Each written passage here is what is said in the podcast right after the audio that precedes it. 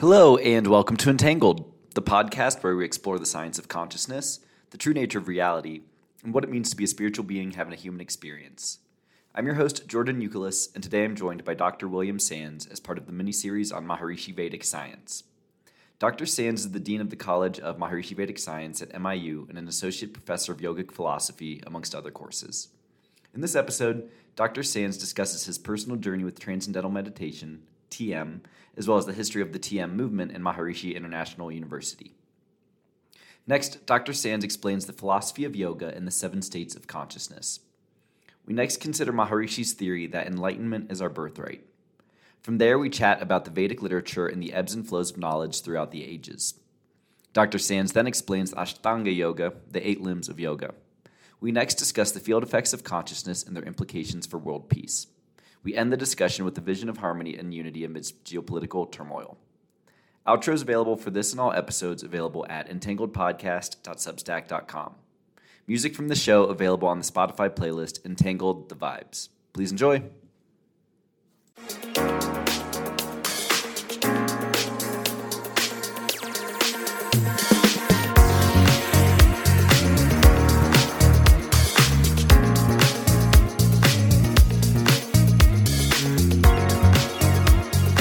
Hello, everyone, and welcome to the latest episode of Entangled. I'm your host, Jordan Youkilis, and today I'm super excited to be joined by Dr. William Sands. Dr. Sands, how are you today? I'm good. Thank you very much. Awesome. Well, uh, really excited to chat with you after we just wrapped up, or just about wrapped up, with uh, our course on the philosophy of yoga. So, uh, I've got approximately a billion questions that I wanted to follow up and ask you from the course. So yeah, we'll try to, you know, try my best to skim me that down. But, um, you know, before we get going, would love to just learn more about your personal background and how you were introduced to transcendental meditation and Maharishi's teachings. Well, um, I was first introduced in 1970. I was a sophomore at, at Georgetown University in Washington, D.C. And a friend of mine just happened to mention he was looking for an old friend, and he mentioned that this person had, learned how to practice transcendental meditation. And as soon as he mentioned it, I, I, I perked right up and, and thought that that sounded that sounded good. I wanted to give it a try. I had no idea what it was about. I could it could have been anything, um, but I, I, walked into a transcendental meditation lecture, heard the lecture. Um, I, I, you know in those days I had um, I forget what you call it, but I couldn't focus or pay attention on practically anything, including my school studies. And so I didn't hear anything of the introductory lecture or the second lecture, but I started and learned. And um, it was absolutely amazing. Um, before I even uh, noticed that I had any benefits from it, I, I remember walking down the street um, back from school one afternoon, going back to the house I was living in and I felt fantastic. I was happy. I was blissful. I was um, just feeling like everything was good. Personal relationships were going well. I was starting to focus in school for the first time in my entire life. And um, I remember thinking, gee, I, I, hope that meditation starts working soon. Because um, it's that kind of subtle, very personal uh, uh, growth and development of consciousness and of awareness that, that one can often notice and my marks, my grades went right up. Um, I went from a, a solid C student to a solid A student, um, and, and, through no effort. It was just because all of a sudden, for the first time in my life, I could focus. That was my benefit. Different people have different things, um, and and uh, over time, you develop more and more and more and more. But um, for me, it was the ability to focus and concentrate without even uh, without even noticing I was doing it. That's really exciting. And I'm curious because you mentioned that your ears perked right up when you heard about TM. Was there, had you tried meditation in the past, or what do you think it was about the, the topic that made you interested? Uh, I have no idea. It, it, was, I was just sitting there talking to a friend, and he talked about, he mentioned transcendental meditation just by name. He didn't know anything about it either. Um, he's still a very close friend of mine. He learned TM at the same time, and and we talk all the time. But it, there was nothing there other than the name. Yeah. But I'd never tried meditation. I'd always been interested in it. Yeah. It's pretty cool how something like that can end up completely unexpectedly, you know, dramatically changing the direction of your your life's course. Yeah, absolutely. So would love to know then from, you know, your first encounters with TM, what were you studying in undergrad, and how did you decide to eventually continue with higher education at MIU? I was a finance major in the business school, and um, I wasn't much interested in it, but I had taken it because it didn't have a language requirement, and um, and and so when I finished, I, I, really wanted to be a TM teacher. Uh, that was what I did right after college. I I, got a job to to to get some, the tuition together, and and I went off to a teacher training course that um that I took, and uh, I've been full time uh, uh, employee, I guess you could say, of the TM organizations, different organizations at different times uh, wow. ever since. That's great. And, um, you know, for folks who maybe aren't as familiar with transcendental meditation, could you touch on um, what makes it different from some of the other meditation techniques they may be more familiar with today? And touch on, you know, uh, obviously being a TM teacher, you know, the importance of that personal one on one instruction. Yeah, good. Um, it's very, very different from other meditation techniques. Uh, the, interestingly enough, you'll often see news articles that talk about the benefits and effects of trans of meditation. They never they don't say transcendental meditation, just meditation. It's all research on TM. Uh, TM is the only meditation technique that has a significant amount of research that gives that shows all of the different benefits, many many different benefits in mind, body, environment, behavior. Um, so many, there over 700 different studies have been have been taken, have been done, and uh, uh, of those, uh, I'd say 350 to 400 have been published in peer-reviewed scientific and academic journals. Uh, it's different because it's traditional meditation. It's it's uh, it's simple. It's effortless. It's a mental technique. You don't have to do anything other than sit comfortably in, in a chair and practice something that's extraordinarily easy. And it's not just convenient that it's easy. Uh, the the fact is is that it works because it's easy. It works because it takes advantage of the natural tendency of the mind. The mind will always go in the direction of greater charm, greater happiness, greater fulfillment. That's the way we want our lives to go. Anything we do, anything we think about, uh, is always it's always directing us how to gain more happiness in life. And mentally, we just set up a condition in the mind and allow that process to take place, and we're automatically drawn to the least excited state of the mind, uh, a field of, of infinite creativity, intelligence. Uh, we, we refer to it sometimes as the inner self. And it's the contact and experience with that level of mind that allows us to become more creative, more intelligent, more bright, more happy, more fulfilled, more satisfied uh, internally within, uh, and and also allows our body to get rid of accumulated stress, uh, fatigue, uh, toxins, impurities. Because when the mind rests very deeply, the body rests extraordinarily deeply. And that deep rest is what takes care of anxiety, high blood pressure, all of these different things. And it works. It, it works for everybody. Uh, people notice different benefits in the early stages. Um, and but the thing about it is, is you get benefits in the early stages, just like I did. I learned to to, to focus and, and pay attention in classes. Um, but over time, it's cumulative. The benefits and and uh, uh, the the good effects of it just keep keep accumulating over the years. I've been practicing TM for over 50 years. I think it's about 52 years by now. And it, it life just keeps getting better. It's extraordinary. That's amazing. And I've certainly noticed that myself just in the year since I've been practicing.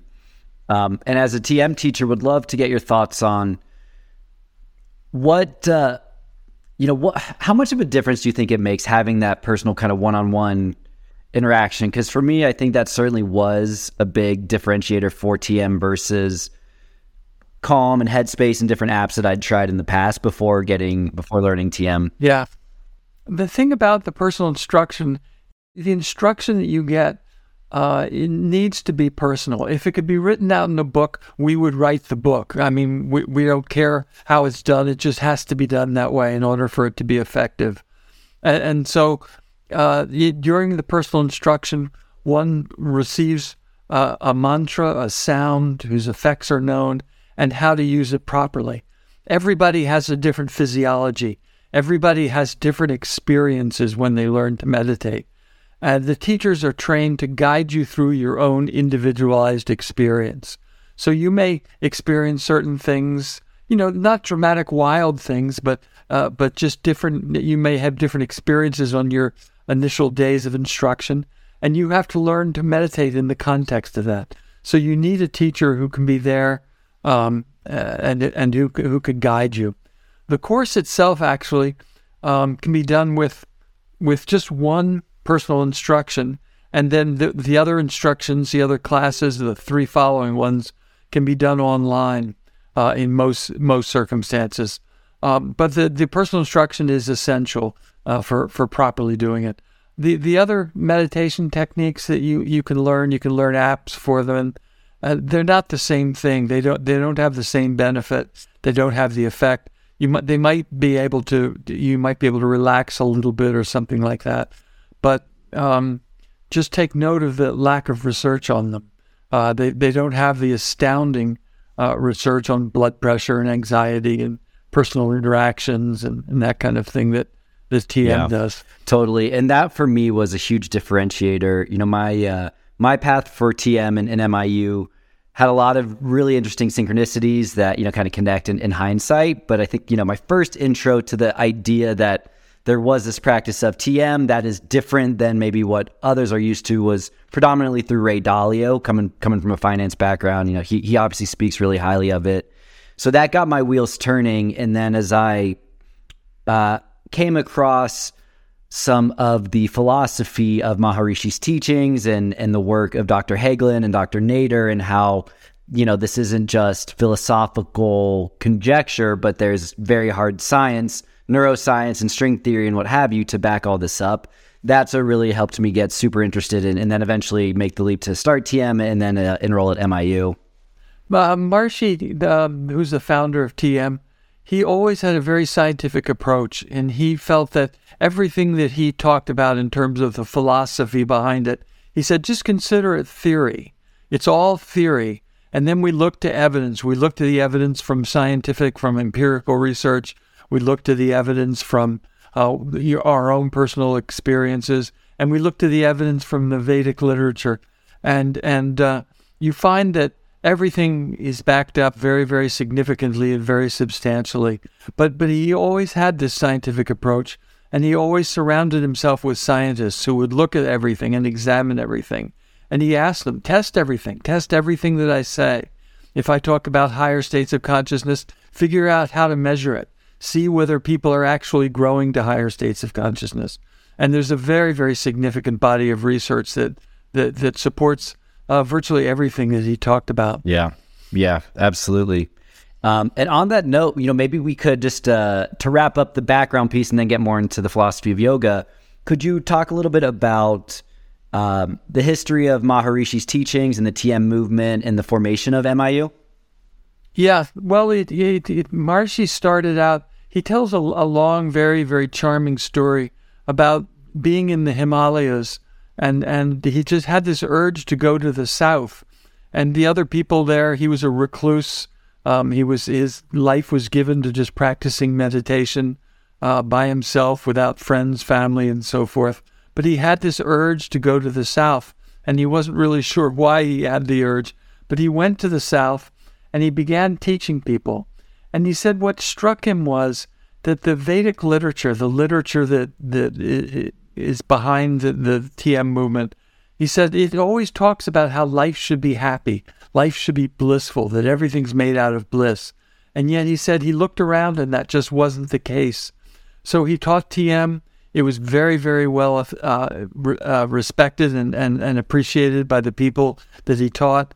And he taught wider groups of people. He started traveling around the world, um, and he traveled around the world. Eventually, realized that he was going to have to reproduce himself in the sense that he needed more people who would uh, be able to teach TM. So he started training teachers and and so forth. And there was an individual along the way. His name was Dr. Nat Goldhaber, who said, "You know, we should start a university." And Maharishi loved the idea And they started a university with Dr. Keith Wallace, um, who was a neuroscientist and who did the very first research on TM back in 1969. Uh, and um, and they started MIU, and it's it's burgeoning. It's it's interestingly enough during the pandemic, um, it it grew significantly. Uh, our online presence grew significantly. So did our on campus. Um, but it, it's it's a growing university. It's not huge yet, uh, but we have a couple thousand students, and and it's growing all the time.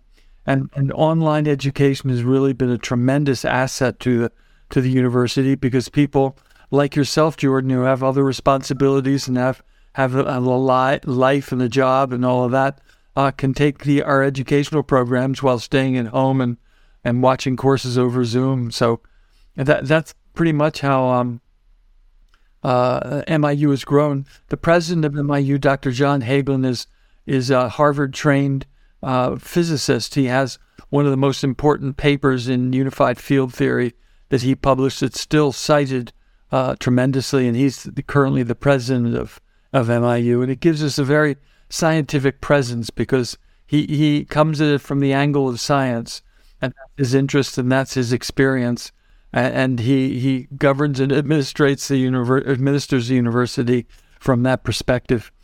So it's doing very very well. That's really exciting to hear. And you know, again, to the my my personal journey for MIU, I'd already started TM last year, and then I heard a podcast that Dr. Hagelin did on Russell Brand's podcast, actually. Um, and that's what sealed the deal for me. I was like, yeah, this is this is where I need to be. Like these these, and and I've just been so honored and excited to be a part of the school and just have learned so much just in my short, you know, semester and a half. And I just really cannot wait for the rest of what the program has in store. Well, you've been a great student, I can tell you that. well, thank you. Um, so, with that, let's get into the class we just wrapped up the philosophy okay. of yoga. Um, and let's start with the basics. First, what is philosophy? And second, what is yoga? Good, good. Um, yoga yoga is is understood in the modern world as being uh, collections of exercises, physical postures that you do on a mat in a studio, perhaps, or do it at home. Uh, there are websites now. There are. When I was young, I had a friend whose father practiced yoga, and everybody thought that he was really, really strange. That he was really weird to be practicing this uh, this kind of ancient form of exercise. Um, but nowadays, everybody practices yoga. Um, but yoga is much more in reality than just exercises. They're called asanas, and the breathing exercises are called pranayama. Um, and that's how, how yoga is understood. Sometimes uh, there's included some meditation of some kind, uh, usually not very effective or not, or not very uh, not very useful. Uh, but that's what's considered to be yoga. But traditionally, yoga means much more than that. The Sanskrit root that it comes from is yuj, Y-U-J, and it means to unify, to bring together, uh, to to put into a state of unity. And I mentioned earlier in talking about transcendental meditation that we we experience the inner self. We experience more refined levels of the thinking process, subtler levels of the mind, subtler levels of the mind, and ultimately we can experience um, a state of pure consciousness, pure awareness, pure being, we sometimes call it, which just means consciousness alone by itself. No objects of thought, no objects of perception, uh, nothing but pure, unbounded awareness. And that, traditionally in the philosophy of, of yoga, is the state of yoga. It's the state of yoga because it's a state of complete unity. And it's a field of pure unity but what we find is, and what we find through the regular practice of TM, is that this field of unity begins over time as the, as the nervous system becomes more refined and more cultured and freer of, of stress and anxiety and, and all of that. It begins to show itself in, into our activity. When we find that from TM we become happier, we become more fulfilled, we become more uh, alert and bright and, and aware that's the integration, the, the integration of the inner self with our outer activity. The integration of our inner self and our ad, outer activity is also a state of yoga. It's a state of yoga because it's a union between the inner self and, and outer activity. And that results ultimately in higher states of consciousness. Higher states of consciousness are states in which one experiences the unbounded, blissful, universal field of pure intelligence along with one's normal activity. So if you're involved in investments and you have an investment company um, or whatever, then you, you practice your your your your um, what what you do in life, your career, and and yet at the same time you experience unbounded awareness, unbounded pure bliss consciousness, and that is also considered a state of yoga. So yoga is really uh, there's two senses of it, just just to make it kind of a little simplified. There's the, there's the path of yoga, which is the the asanas, the meditation, the the breathing exercises, which help you to experience the state of yoga, which is the inner self and ultimately higher states of consciousness.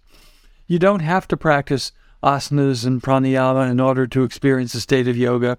Uh, transcendental meditation is enough, um, but we do have yoga asanas that people can optionally learn after they've learned the practice of TM. Uh, they're not required. The TM is really the main thing for experiencing the inner self. So that's just kind of a brief general summary of, of, of what we see yoga to be. That's really helpful. Um, and for folks who probably, you know, I, I, imagine everyone's at least heard of the idea of higher states of consciousness, but maybe don't necessarily know what that means, right? And so maybe we could just quickly chat through what are the kind of seven states of consciousness that Maharishi identified and, and what is that relationship with our own consciousness to that of the realm of the absolute. Good, good, good. Um, uh, there are seven states of consciousness traditionally. Uh, the first three are states that we're already familiar with waking, dreaming, deep sleep. Those are considered different states of consciousness because there are different physiological parameters associated with them. If you hook someone up to an EEG uh, machine and you check their, their blood uh, chemistry and their breathing and so forth, you'd find that it was very different between waking, uh, dreaming, and deep sleep. Transcendental consciousness is a fourth major state of consciousness, and that's the inner self. That's what you experience when you practice TM. It's called samadhi in, in yoga philosophy. And, and that's a fourth major state of consciousness. It's unique and different from other states of consciousness. Um, and the, the, brain physiology is very interesting. There's a high degree of, of uh, integration between the different brain waves.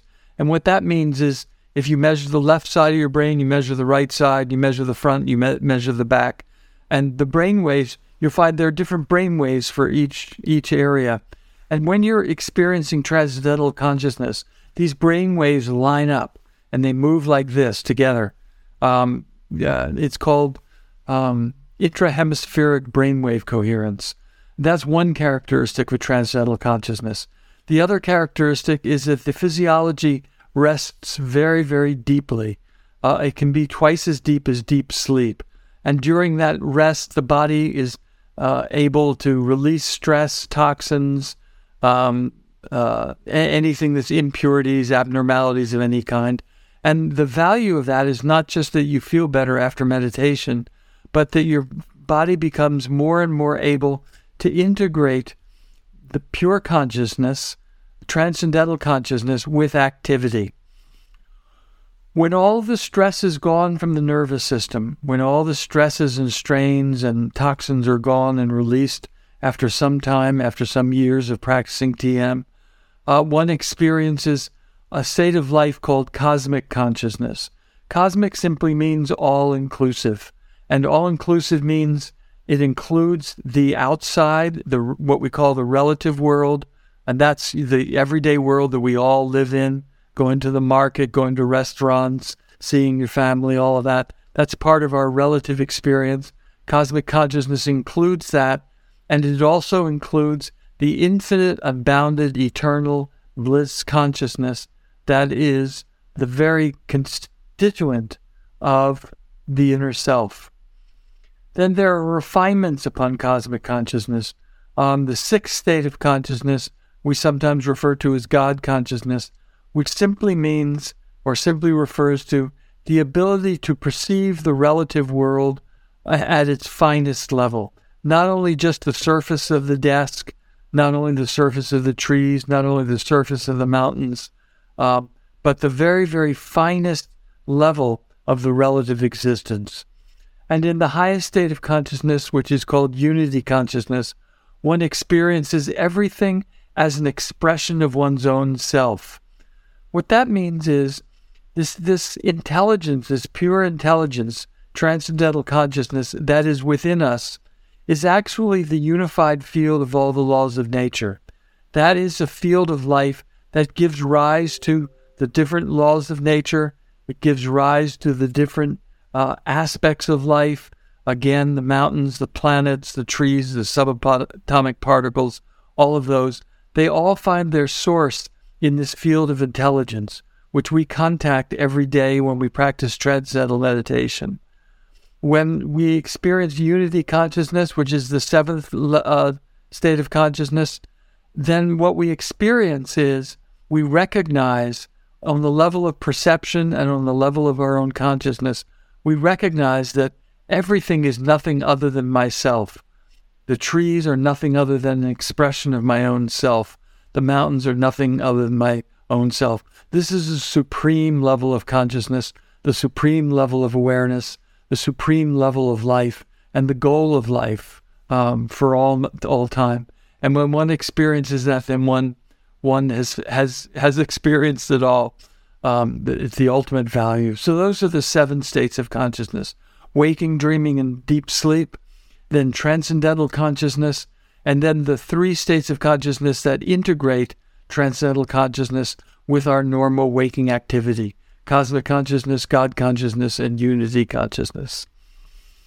Great, thank you. Um, and I think for me in particular, as you think about you know those last three states, right, CC, GC, and UC, these are what many in this uh, various spiritual traditions have referred to as states of enlightenment over historic times. And one of the things that was so eye opening for me in our first class was the whole idea that you know enlightenment is not something that's reserved for Krishna and Jesus Christ, right? That's it's something that is our birthright and is not only accessible to every individual human being, but it's actually quite simple and, and easy to get there. Yeah. Yeah, yeah. In fact, uh, and this is one of the unique things about transcendental meditation. I don't know of any other form of meditation that can can uh, uh, can claim this, but people are experiencing these higher states of consciousness. Sometimes in flashes, sometimes in prolonged experiences, sometimes permanently. Uh, but the, we had a course here at MIU for uh, that lasted up until the pandemic kind of broke it apart, where people came from all over the world and practiced their TM and their advanced TM Sidhi program together in a group, and they had amazing experiences of higher states of consciousness where they saw everything in terms of themselves. They saw the most fine levels of the relative. They experienced the unbounded infinite bliss consciousness as part of their lives. And for some, they experienced it permanently. For some, they experience flashes of it or glimpses, um, but they're very real and and they're very very much available. Wow, that's really cool. And so you've touched on the idea of the Vedic literature a few times. Um, I think it'd be helpful if we kind of traced back, you know, what is the Vedic literature? And then can we maybe talk about some of the most important teachers, Krishna, Buddha, Shankara, Guru Dev, and kind of some of those some of the ebbs and flows of the the knowledge that's been lost and rediscovered throughout the ages. Yes, um, the Vedic literature is are the expressions of natural law. Natural law means the laws of nature, the laws of nature that that uh, give rise to creation uh, and organize creation, and they are the laws of no- nature find their home, so to speak, in pure consciousness, in being, in transcendental consciousness. So when one experiences transcendental consciousness, one experiences um, the the home of all the laws of nature. These laws of nature express themselves in the literature of the Vedic tradition.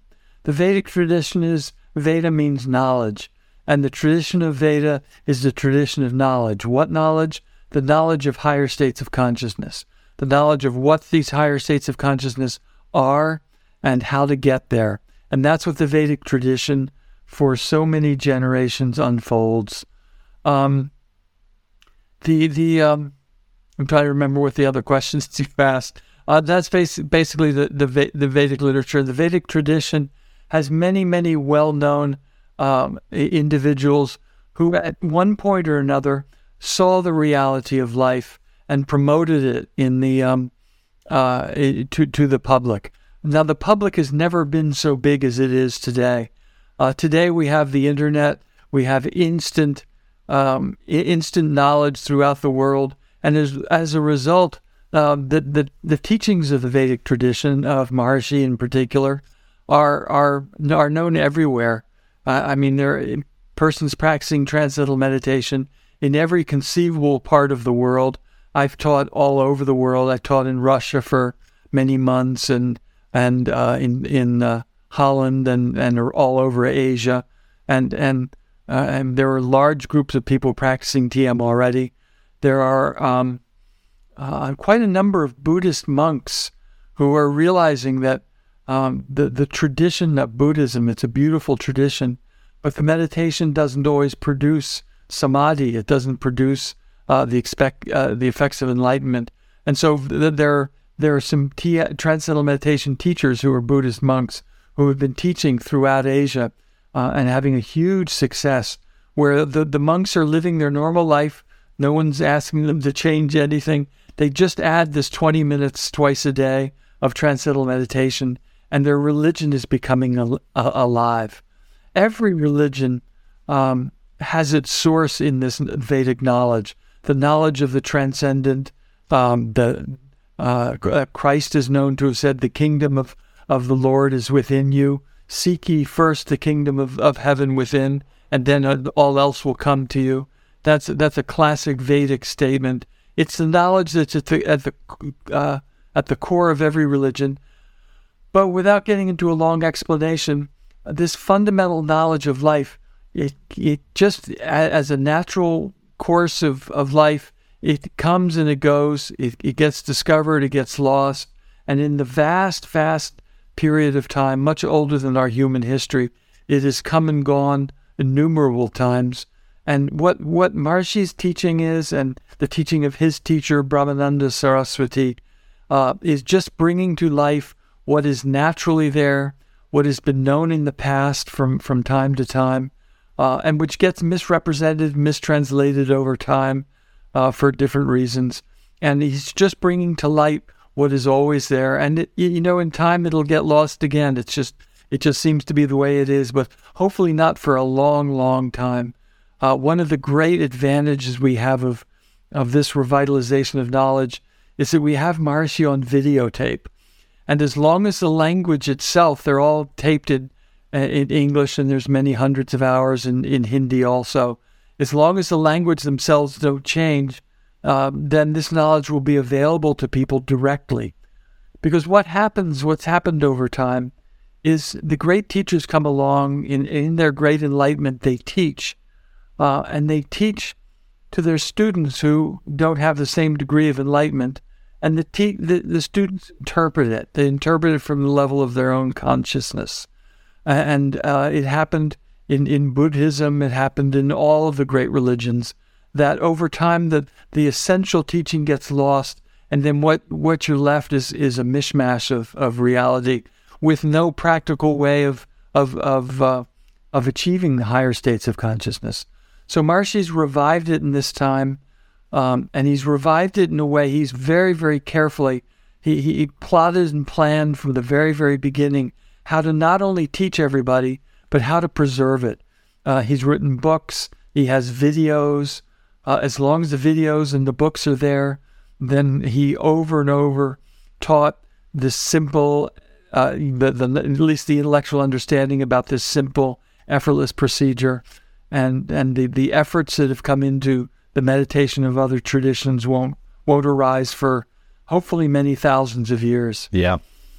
That's great, and I I uh, I think also kind of to our earlier conversation, first, like Maharishi's first book, The Science of Being and Art of Living, like just puts all these really complicated abstract ideas into such clear, understandable, practical language. And I, I even just love that title, right? The Science of Being. And that's really what the TM movement has really all been about. Like this isn't pseudoscience, woo woo, whatever you know the the materialists want to call it. Like this is all backed by by legitimate science. Yeah, yeah, absolutely. Uh, Maharishi himself had a degree in physics uh, from his university years at the University of Allahabad, and um, he always had a scientific perspective and a scientific approach.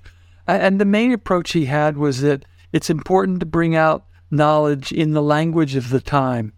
If it had been a different time with a different language, he would have brought it out differently, as did the other great members of the tradition like Shankara and and uh, and Parashara and all of them. Uh, there are many great members of this this uh, tradition, Vedic tradition of knowledge, and they all brought the knowledge out in the language of the time. And the language of one time is is not really appropriate to the language of another. And our time is very scientifically oriented. It has a very show me, show me approach to life. Uh, let me see evidence. I don't want to just hear a philosophy. I want to see your evidence. I want to see evidence.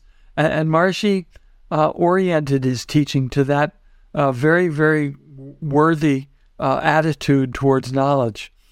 Uh, people today don't just believe anything that they hear because anybody who spends time on the internet knows that there's a lot of junk and a lot of you know philosophies that aren't really worth the time that uh, that's spent on them and and so Maharishi was very evidence oriented, and and uh, he made sure that that all of his teaching was corroborated in some way, ideally by by empirical knowledge, but also by experiential, and the Vedic uh, tradition.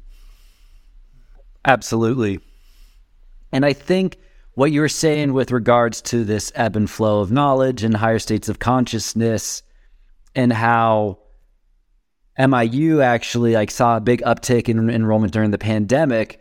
It's kind of like a a good example of how you know in times of crisis like the pandemic, I think a lot of people were in very tough spots mentally at that time, and so you have that kind of concept of the dark night of the soul that it almost takes those those trials and tribulations for you to recognize that what else is out there? What am i missing? And and you know my spiritual awakening happened during the pandemic too. I think i think it's not a coincidence that a lot of other folks had those similar occurrences in a time where our world was in such crisis. Yeah. No you're absolutely right. And one important element which i i forgot to mention is that when you learn tm you're you're you're not asked to believe anything. Uh, it's not a philosophy all that we're talking about here about higher states of consciousness is just presenting possibilities. But in learning TM, you don't have to learn, you don't have to believe in a single thing. You don't even have to believe it works. You don't have to have a positive outlook. You don't have to just uh, assume that it's going to work. You just practice TM twice a day, and the benefits speak for themselves. And then, it, then if later on you're interested, as as as many people are, then we have courses and programs, and we can talk about higher states of consciousness and so forth. But but initially in learning TM, you just look see it see for yourself, see the benefits, see the blood pressure go down, see the um uh, uh you know all the different changes that take place in the physiology for yourself. We have one of our very early uh, proponents. He's he's gone now, but he was the the commandant of the Army War College, and he learned TM. Uh, General Franklin Davis, and he learned TM because his doctor told him that he had a, a severe blood pressure problem. And he didn't want to start TM. I mean, it's it's it seemed completely antithetical to the to the army um, frame of life, but but he did it because he was worried about his blood pressure. His blood pressure dropped dramatically, and he became a great uh, fan of of Maharishi's. He traveled with Maharishi uh, when Maharishi would speak all over the world. Um, and he was a, he was a very strong proponent of TM, and it was all because of his own experience. Yeah, and that's that's all that one has. One doesn't have to believe anything. One just follows. We follow our own experience. I followed my experience. Jordan's followed his experience, um, and that's all we need to do. That's beautiful. Um, so why don't we spend some time talking about Ashtanga yoga? Okay. Um, and some of the you know misconceptions that common yogic philosophers have had about it. Kind of getting back to your discussion of samadhi and and uh, yeah, so I'll leave a little bit more open ended uh, from there. Okay, good. Ashtanga yoga. Ashta uh, means eight in Sanskrit. Uh, anga means limb, and Ashtanga yoga are the eight limbs of yoga. And since about 1920, uh, there was a uh, an Indian gentleman. I can't remember his name off the top of my head, but um, he formulated a series of exercises, synchronized breathing exercises, physical exercise, and so forth, that he took from, um, that he felt that he was taking from the Patanjali Yoga Sutras, which is the, the, the text of the Vedic literature that deals specifically with yoga philosophy. And he formulated these, uh, these exercises, and they're very commonly practiced all over the world, where one synchronizes breathing and, and physical exercises very rigorously, and it has some, it may have some good benefit, I don't know. But in Maharishi's view, it's a complete understand, misunderstanding of what Ashtanga yoga is. Ashtanga means eight limbs of yoga. Now, in in the, this, what I would call the modern, uh, the modern approach to Ashtanga yoga, uh, the idea is that you go from one limb to another uh, you you practice this limb and then you move on to this limb and you move on to this limb and ultimately you achieve the state of yoga. Nobody ever really does, but it's it's part of the philosophy that you, maybe someday you will if you practice Ashtanga yoga for many many many years. You might have a glimpse of of samadhi, a glimpse of transcendental consciousness. Um, but but uh, as far as I can tell, experiences are far and few um, practicing that program. But what Maharishi explains is is that it's a wrong understanding. It's not eight steps, it's ashta anga, it's eight limbs. And what he holds is that if you if you practice transcendental meditation, if you experience samadhi deep within, then all of the other limbs will grow spontaneously. Um, they'll, they'll grow automatically and, and completely. I'll give you an example of a couple of the limbs. Um, there's there's a group called the Five Yamas, and there's Satya, Ahimsa, Asteya, Aparigraha, and uh, and another one. Um, and Satya means truth. So the idea is you start out speaking the truth, and you practice speaking the truth, and then when you're this is this is in the modern view, not in Maharishi's view. Um, and the modern view is if you practice um, if you practice satya, if you practice speaking the truth, then uh, someday you'll be you'll be worthy of practicing the next ahimsa. And ahimsa, those who have studied history may know from uh, Mahatma Gandhi that that ahimsa means nonviolence, uh, nonviolence on every level, not just not hurting someone, but not harming someone with your words or your actions or your deeds, not harming the environment, not harming animals, not harming all of those things. So, so what the, the, the modern proponents of Ashtanga Yoga do is they, they take you through these things as though they're steps with the idea that someday you'll attain yoga, yoga being the experience of the inner self. And so you practice um, speaking the truth, you practice the um, uh, nonviolence, um, satya, ahimsa, asteya. Asteya means not stealing. So you practice not stealing and so forth until you're worthy of the next step. What Maharishi points out, and what scientific research actually corroborates, is that if you have the experience of samadhi first, if you have the experience of yoga first, then all of these limbs grow spontaneously. It's like uh, a body.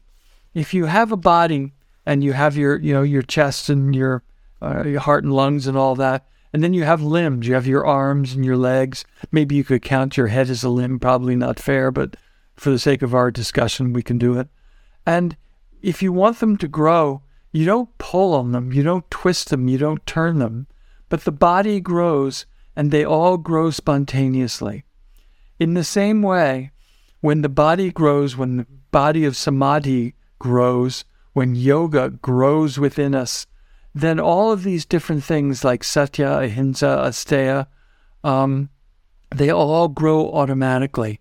They all grow um, uh, spontaneously, without any effort, without any pressure, without any twisting or turning. Um, I, I, mean, one of the things that Maharishi used to laugh about when he talked about it was uh, asteya, not stealing. He said, How do you practice not stealing?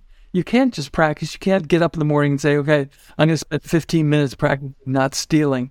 You know, it doesn't even make any sense to think that way. Um, and the same way, something like uh, ahimsa, uh, not not um, harming others.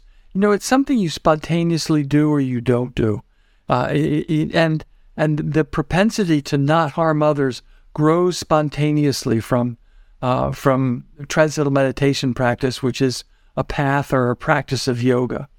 Um, and then, so that's basically was Maharishi's idea with with Ashtanga yoga. There's also another angle which is a little abstract, and I don't want to get into too much, but that these different different limbs are um, qualities of consciousness that structure its nature.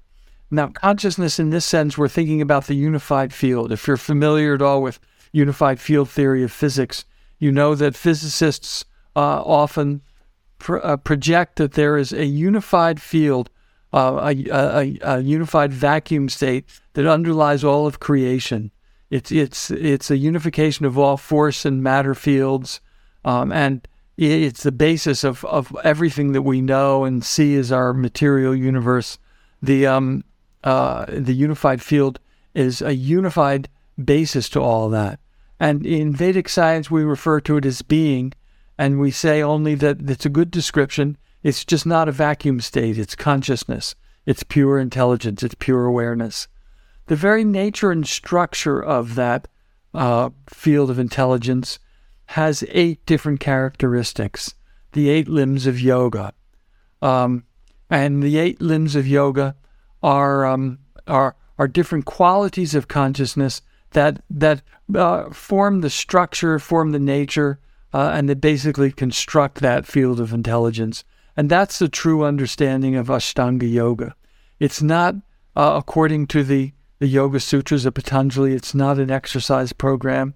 The Yoga Sutras of Patanjali are not about the practice of yoga. They're a description, a philosophical description of the state of yoga, what its nature is, what its characteristics are, what its qualities are. Um, and, and that's, that's the basic idea underlying Ashtanga Yoga. Thank you. And, you know, I think um, I love your emphasis on samadhi as being something that, you know, is is readily achievable. It's not the ultimate step. And I think it's a line in your book where you mention, you know, the benefits of TM are immediate and they're cumulative. And I've certainly seen that. And I think it's so cool to be able to say, like, the first couple times, I think even when I learned it, I, I felt that first experience of transcending. And it was so, so foreign, but so comfortable and familiar in a way, too. Well, you know, that's a, uh, an interesting point you make up about feeling transcendence in the first days of meditation. Uh, most mo- uh, meditation practices, they look to the experience of transcendence as some far off possibility. And because of the nature of those meditation practices, it'll never become a reality. It'll never be there because the effort that's involved inhibits and prohibits the experience of the inner self. Um, but what one of Maharishi's points is is that a true practice of yoga um, should produce transcendence just in the early days. It may be just a glimpse. It may be just a brief moment where one's not experiencing a mantra or thought, uh, but just pure awareness, pure consciousness. It may be just a moment of that, but it grows over time. But it, it should come in the beginning days of meditation and not be thought of as something that maybe you'll have a glimpse of in 50 years or 60 years or so. Um, it, that just means it's not working. If the meditation is not working. Yeah, yeah.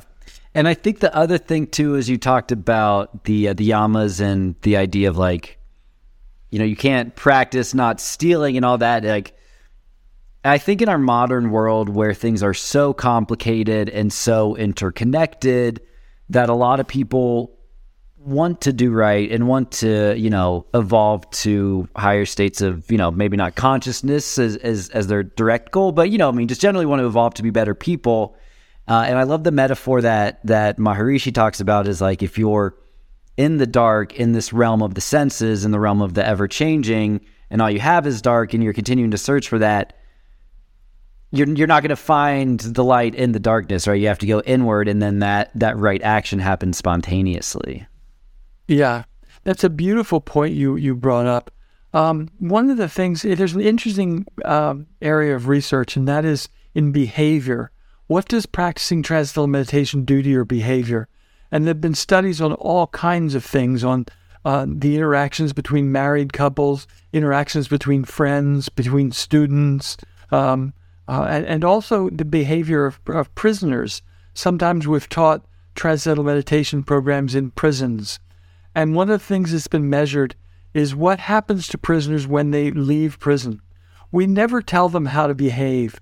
We never tell a prisoner in a prison program, you shouldn't steal anything, make sure you know you don't commit crimes or anything like that. We just teach TM and we just teach them to practice twice a day.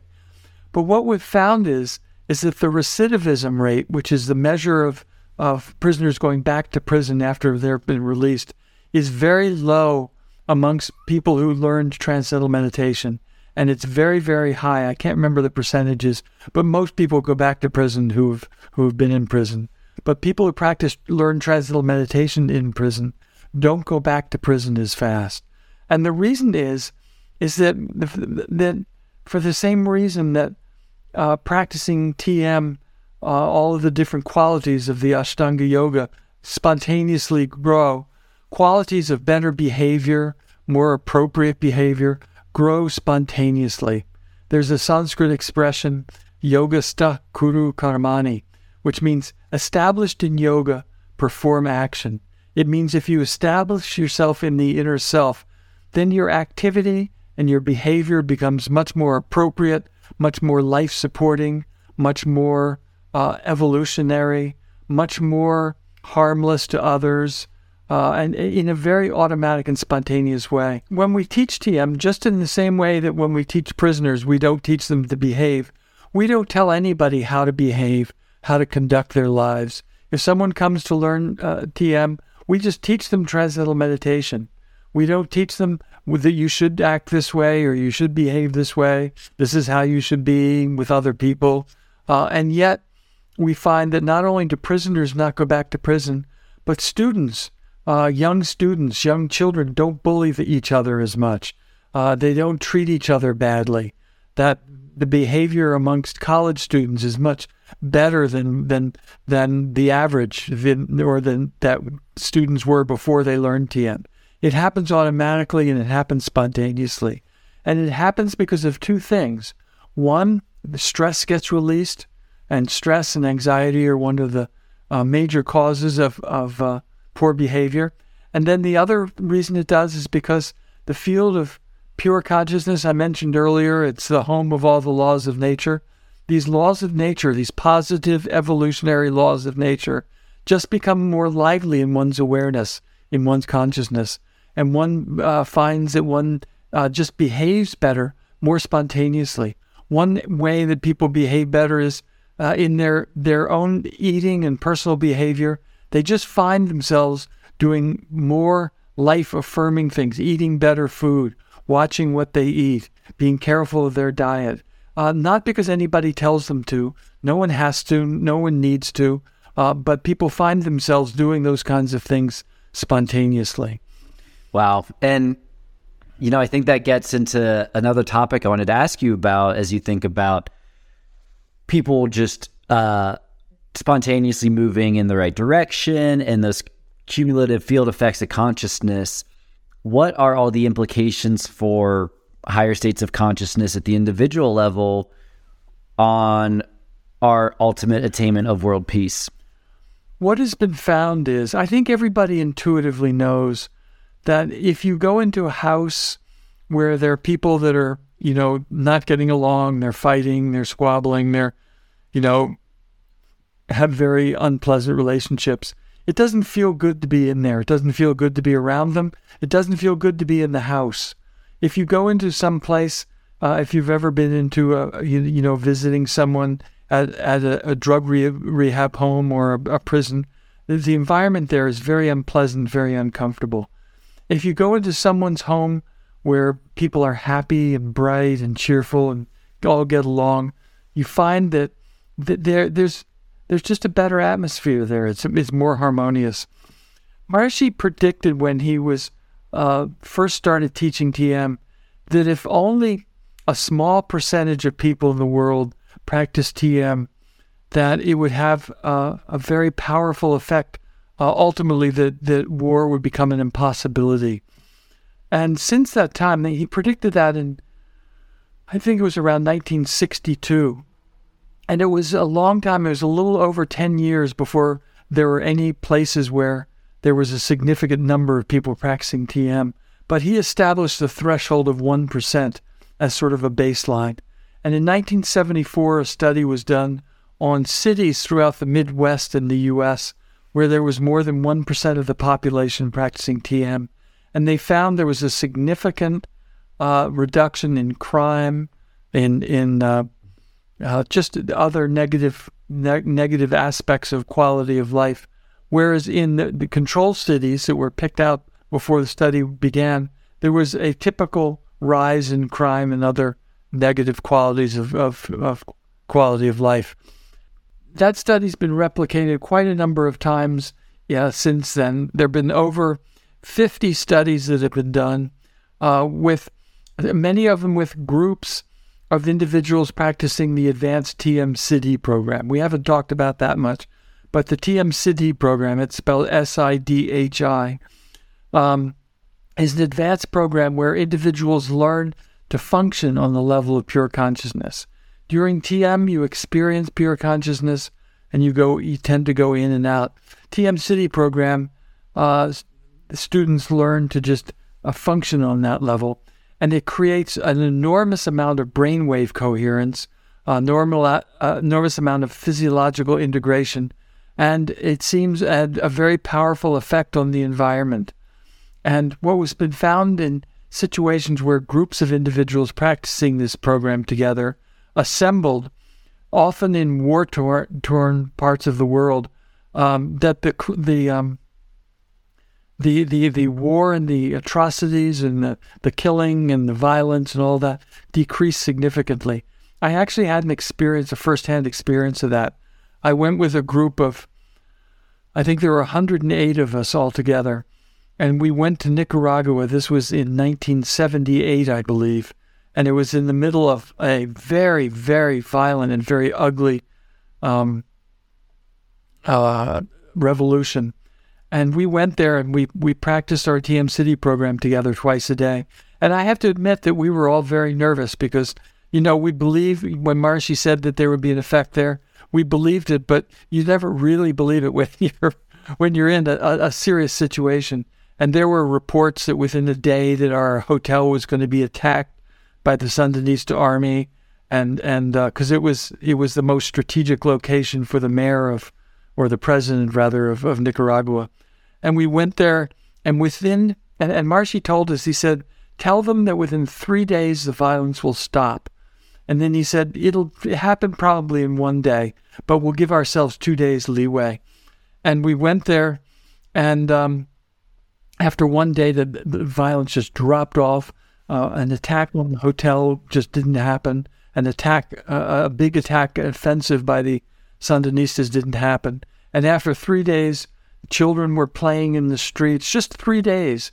And all of a sudden, children were playing in the streets and everybody was laughing. And uh, the atmosphere was, was, was just incredible. The manager of the hotel, which had no idea what we were up to until we predicted the three days, he was absolutely, literally in tears and and the local people were you know the ones that knew about what we were doing were absolutely astounded. I mean, from their perspective, they saw a night and a day. This was this was uh, measured, uh, you know, in terms of hard science later, uh, several years later. But but the effect of being there, it was. The, I really really believed the effect and believed the the philosophy after seeing that experience. It was so profound um, it, it, actually happened all over the world. Maharishi sent groups at the same time to to terrible trouble spots. Uh, he sent one in to Iran in the middle of their evolution, And during the, the days that the people were able to practice TM, they had to leave the country at one point. But up until they did, the violence just stopped. And there was a day that they, uh, in Iranian, it meant the blood would flow in the streets. Um, it, it, was just completely calm, completely quiet. It, it's happened. It, the the statistics behind it have been um, have been amazing. There there was another situation in Lebanon had a very nasty rev- revolution. I can't remember the dates. I think it was late 70s also. Um, and we sent a group in Israel because we couldn't get into Lebanon. So they had a group going in Israel. And the people would come, the Israelis, and, and people would come from Europe also, and they would come uh, on their vacations. So there was a huge amount of coming and going. People would come, fly into Israel, spend four or five days, then they'd leave. Other people would stay there for a couple of months. Uh, and so they plotted it all out on a graph. And they found that when the um, uh, when numbers would, would would go up and would go down, it would be like this with the graph of uh, the index that measured the violence, and it would go absolutely the two things together: the the violence index or, or the dim, diminishment of the violent index and the number of people in the country and the, the statistical chance of um, that being coincidence is less than one in 10,000. And that, the study on that was published in the Yale University Journal of Conflict Resolution. And, and the, the editors of the journal said, we wouldn't normally publish an article like this because we just don't believe the theory. Uh, but the, the statistics is on a very high level and it's indisputable. So we feel that to be academically honest, we have to publish this, this uh, Anyway, there's tons of stories like this, but but it's it's a real effect. And what our plan is is is not to have groups that come and go any longer, because the problem is is when they go, then the, the, all the violence returns, and that happened to us in Nicaragua. Within a week after we had to leave the country, then uh, then the violence went back up, and so we've we've um uh we're trying to to raise the finances for groups of individuals, permanent groups of individuals. Um, we're looking to countries where you can do that relatively inexpensively because as an organization, we don't have a lot of money. Uh, and so we have to look to outside funding and outside uh, sources. And, and that's what our main focus now is in getting together at least one group of 7,000 people. 7,000 people is the square root of 1% of the world's population, approximately. And that's a group that we feel we would need to have to stop violence altogether. We, we had a group of um, 7,000 in India for uh, about two years or something like that. And uh, this was back in the 1980s. Um, and uh, we ran out of funds, so we had to dis- disband the group. But while it was happening, I was watching the news, and on the Sunday broadcasts, the Sunday news broadcasts, there was there were discussions about why peace was breaking out up, breaking out all over the world, and people were theorizing. One person said, "Oh, it's R- Ronald Reagan's international policies," and other people were saying, "Oh, it's because of this or that." And and it it happened exactly during the time when we had a group of seven thousand uh, individuals together, and then uh, war continued after the the group had to had to break up because the funding was lost. Wow. Wow, that's amazing. And thanks for those stories. And we will definitely make sure in the show notes to uh, include a link to that study you mentioned. I mean, yeah, that yeah, one yeah, was yeah, super yeah, wild. Yeah. Uh, same with your book as well, The Royal Path to Enlightenment, for folks who want to want to dive in more. Um, and so then let me ask you too, as we think about world peace, you know, what about in the current era where it's, you know, unfortunately over the past year, it looks like geopolitical tensions have been increasing pretty dramatically first in the Ukraine and then potentially, you know, it's looking like that could spill over to, to China. And so I'm curious, do you think that there's enough time for, you know, world peace to really be established before we devolve potentially into a third war? Well, it will eventually. Uh, you know, the problem is, is, is uh, these studies. The governments know about these studies. Um, when I was uh, in Nicaragua, that they were watching us very carefully from surrounding countries and military intelligence, and they were astounded um, at, at at the effects. The the actual studies have been presented to government officials. They generally get very excited about them, but they also don't want to risk their political career by um, promoting something that may seem strange or weird to other people. So, getting people with the courage to come forward and do it, it will happen in time because it's the only solution. Um, the thing about the, you know, in the U.S., we look at the the um, divisions between people of different political orientations, and they're they're they're seemingly insurmountable. They they need to have a value of harmony interjected into the into the diversity. What's missing is harmony. diversity is fine, you know. There's there's there's no problem with having people with different beliefs and different uh, outlooks in life. Uh, but but when the element of harmony is missing, then then they tend to fight at each other and they tend to go at each other's throats. And and so it'll I think it'll happen in time because enough people know about the effect. Uh, high-ranking people know about the effect, and um, you know it's just a question of when somebody wants to have the courage to say we're going to fund a group of seven thousand people practicing together. I mean, there are lots of ways of doing it. One way um, is to have a just a division of the military that just they're the peace creating division of the military. Yeah and and they could practice their TM Sidhi program all twice a day, and then go about their other military duties. It wouldn't take very much to do it, but but somebody has to be bold and courageous and and, and yeah. promote it. Well, you know, and, and you just made me think of a program that I'm very superficially familiar with, but I believe that there had been something in like the 70s of like I can't remember what it was called, but it's something kind of kind of tongue in cheek, but about like the Jedi's of peace, right? And it was people who were actually actively trying to do this. And then my understanding is it kind of unfortunately got appropriated by the more militaristic elements of the military. Do, do you know what all I'm talking about? No, I'm not okay. Sure. Yeah, it's from a movie called uh, The Men Who Stare at Goats. It gets into a lot of this. So. Uh-huh. Stuff. Yeah, no, I'm not, I'm not familiar with it at all. But the idea is good. You know, it, it just requires having people who are paid paid to practice their TM Sidhi program collectively every day uh, schools is another possibility.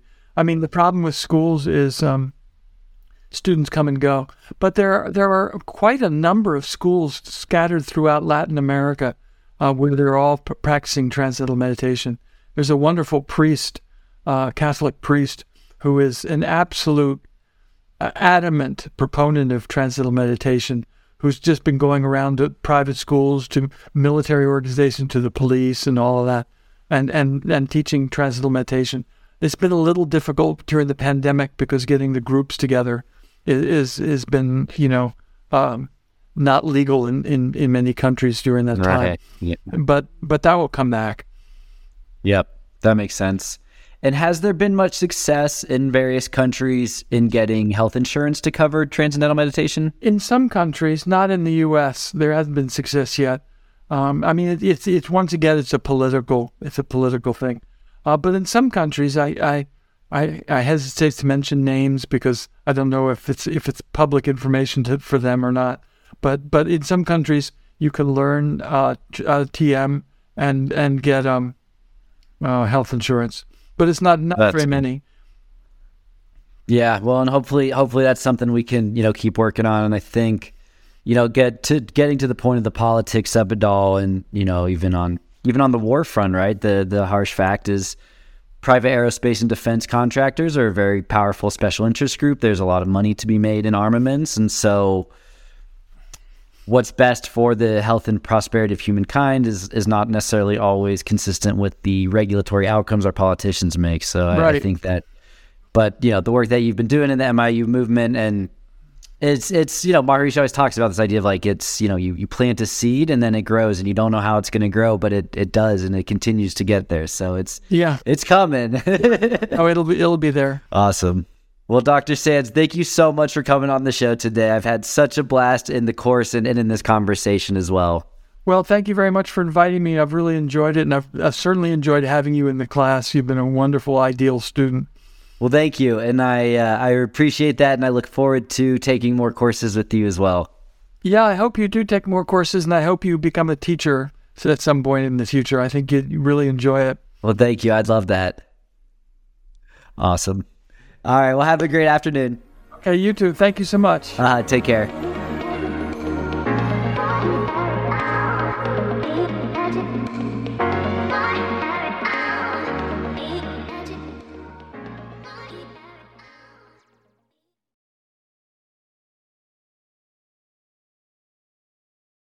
Thanks everyone for listening, and I hope you enjoyed the episode. One of my favorite parts of Dr. Sand's class has been understanding the philosophy of yoga in its fullness, rather than the limited, often misinterpreted understanding of yoga prevalent in the West. While I can down dog with the best of them and have certainly benefited from asana yoga, I've loved learning how those postures interplay with the other limbs of yoga. And that other techniques like transcendental meditation and Vedic recitations can complement yogic postures for deeper development of consciousness. I wanted to share a passage from Dr. Sand's book, Maharishi's Yoga The Royal Path to Enlightenment, to give the listeners an idea of how profound these ideas are and how practically simple they are to achieve. On Substack and in the show notes, I've included a link to the book for those who'd like to dive deeper. The Eight Limbs of Yoga. Maharishi's commentary begins with an analysis of the term Ashtanga Yoga, he points out that Ashtanga, Ashta plus Anga, is Sanskrit for eight limbs, not eight steps, and that Ashtanga Yoga cannot, therefore, be a series of steps for reaching yoga. He further reasons that limbs are by nature extensions, and that just as limbs grow with the body's development, the eight limbs are aspects of yoga that grow as yoga unfolds. The limbs of a body grow all together. If one limb grows, the other grows. All eight limbs grow. They keep on growing and growing and growing until each of them has grown to the fullest value and the body is fully developed. In other words, satya, truth, develops spontaneously as yoga grows in life. Likewise, ahimsa, nonviolence, grows automatically as the body of yoga unfolds. These are not steps to gain yoga, but are part of the very structure of yoga and develop automatically as yoga grows. Maharishi further comments that these limbs constitute the body of yoga, and that in order to understand yoga, we must consider the limbs. It is these eight limbs that constitute the state of yoga, the body of yoga, and the consideration of these eight limbs gives us the comprehensive structure of yoga. Yoga Sutras, the aphorisms of yoga, are to bring the total knowledge of yoga. To bring the total knowledge of yoga, certain things must be considered. Patanjali rises to consider these eight fields of life and declares that the body of yoga, the state of life and integration or unity, is composed of these eight limbs.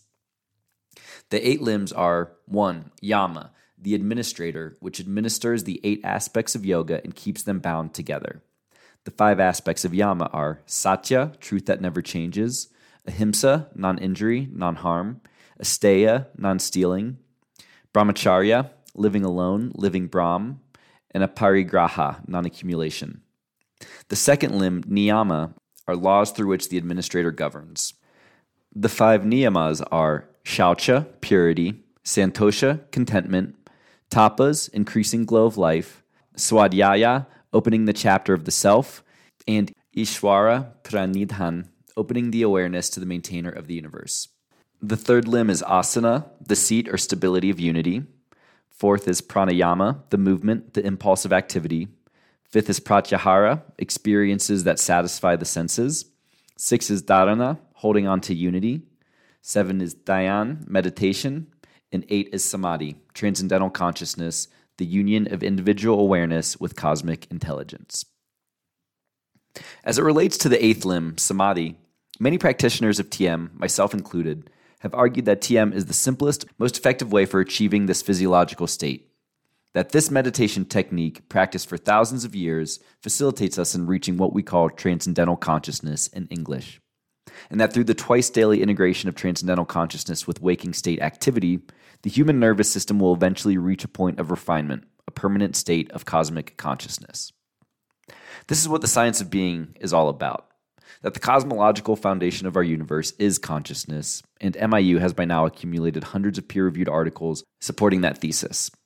Once mainstream science accepts this paradigm changing truth, nearly every field of scientific inquiry will be profoundly impacted. But for those of you who don't feel like waiting for the Ivy League academics to tell you what is truth, why not try it for yourself? Check out tm.org to find a TM teacher near you. As Dr. Sands noted, you don't need to believe it will have any impact for it to work. My direct experience with the practice has only strengthened my conviction in the accuracy of Maharishi's theories. And like Dr. Sands, every day since I began has been better than the one before it.